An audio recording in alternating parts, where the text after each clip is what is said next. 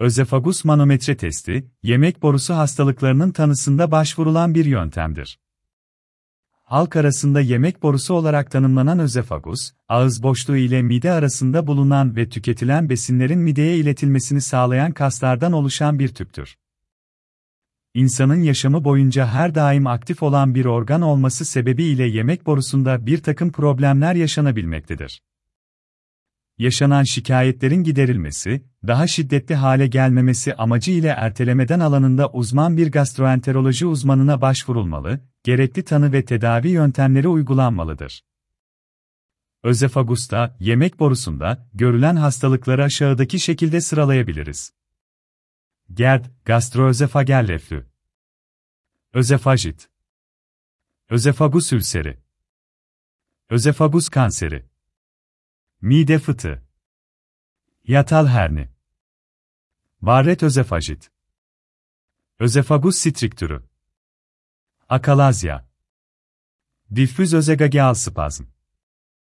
Özefagusun tüketilen gıdalar ile temas eden iç yüzeyi, epitel hücreler ile kaplıdır. Söz konusu hücrelerde yaşanılan deformasyonlar ve kontrolsüz çoğalması, özefagus kanserine yol açabildiği gibi, özefagusu oluşturan kaslardaki deformasyonlar çeşitli mekanik şikayetlere, yutma güçlüğü gibi, şikayetlere neden olmaktadır. Özefagus hastalıklarında yaşanan başlıca şikayetler ise, kilo kaybı, ses kısıklığı, öksürük, halsizlik ve yorgunluk, yutma güçlüğü, tüketilen gıdaların ağıza geri gelmesi ve göğüste ağrı hissi olarak sıralanabilmektedir. Yaşanılan şikayetler nedeniyle hekime başvurulduğunda çeşitli tanı yöntemleri uygulanmaktadır. Bu yöntemlerden en sık tercih edileni endoskopi, özefagografi ve manometredir. Manometre nedir? Manometre, son yıllarda başvurulan önemli bir tanı yöntemi olması ile birlikte bir organdaki kas basınçlarının ölçülmesi ve değerlendirilmesini sağlamaktadır. Özefagus'ta yaşanan şikayetlerin teşhis edilmesi amacı ile de özefagus manometre testi uygulanmaktadır.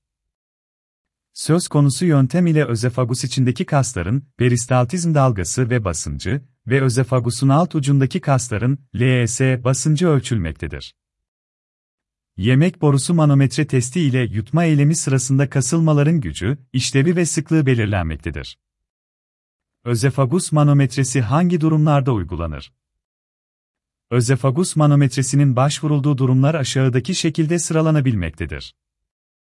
Yemek borusunun fonksiyonel hastalıklarının değerlendirilmesi. Reflü ameliyatı öncesi değerlendirilme süreci. pH değerlendirmesi öncesinde alt yemek borusu sfinkterinin konumunun belirlenmesi. Yutma güçlüğü, yutma sırasında ağrı, kuru öksürük, midede yanma hissi ve göğüs ağrısı gibi şikayetlerin yaşanması durumunda hastalığın tespit edilmesi. Özefagus manometresi nasıl uygulanır? Özefagus manometresi öncesinde kusma riskinin önüne geçilmesi amacı ile 8 saat süreli bir açlık gerekmektedir. İşlem lokal anestezi altında gerçekleştirilmektedir. Her iki burun deliğinden de uygulanan anestezi sonrasında, hasta 90 derecelik dik bir şekilde oturtulmaktadır. Manometre testi için özel olarak tasarlanan kateter hastanın burnundan yemek borusuna, yeme borusundan mideye kadar gönderilmektedir. Bu kateterin solunumu engellemediği unutulmamalıdır ve bu konuda endişe edilmemelidir. Kateter gönderildikten sonra hasta yan yatar pozisyona getirilmektedir.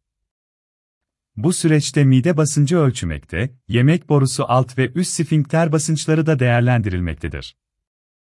Uygulama boyunca minimal oranda su içilmekte ve yutma ile ilgili sonuçlar kaydedilmektedir. İşlem yaklaşık 30 dakika kadar sürmektedir ve sonrasında kateter burundan çıkarılmaktadır. Özefagus manometre işleminde herhangi bir risk bulunmamakla birlikte ağrı hissi bazı hastalarda minimal oranda yaşanabilmektedir.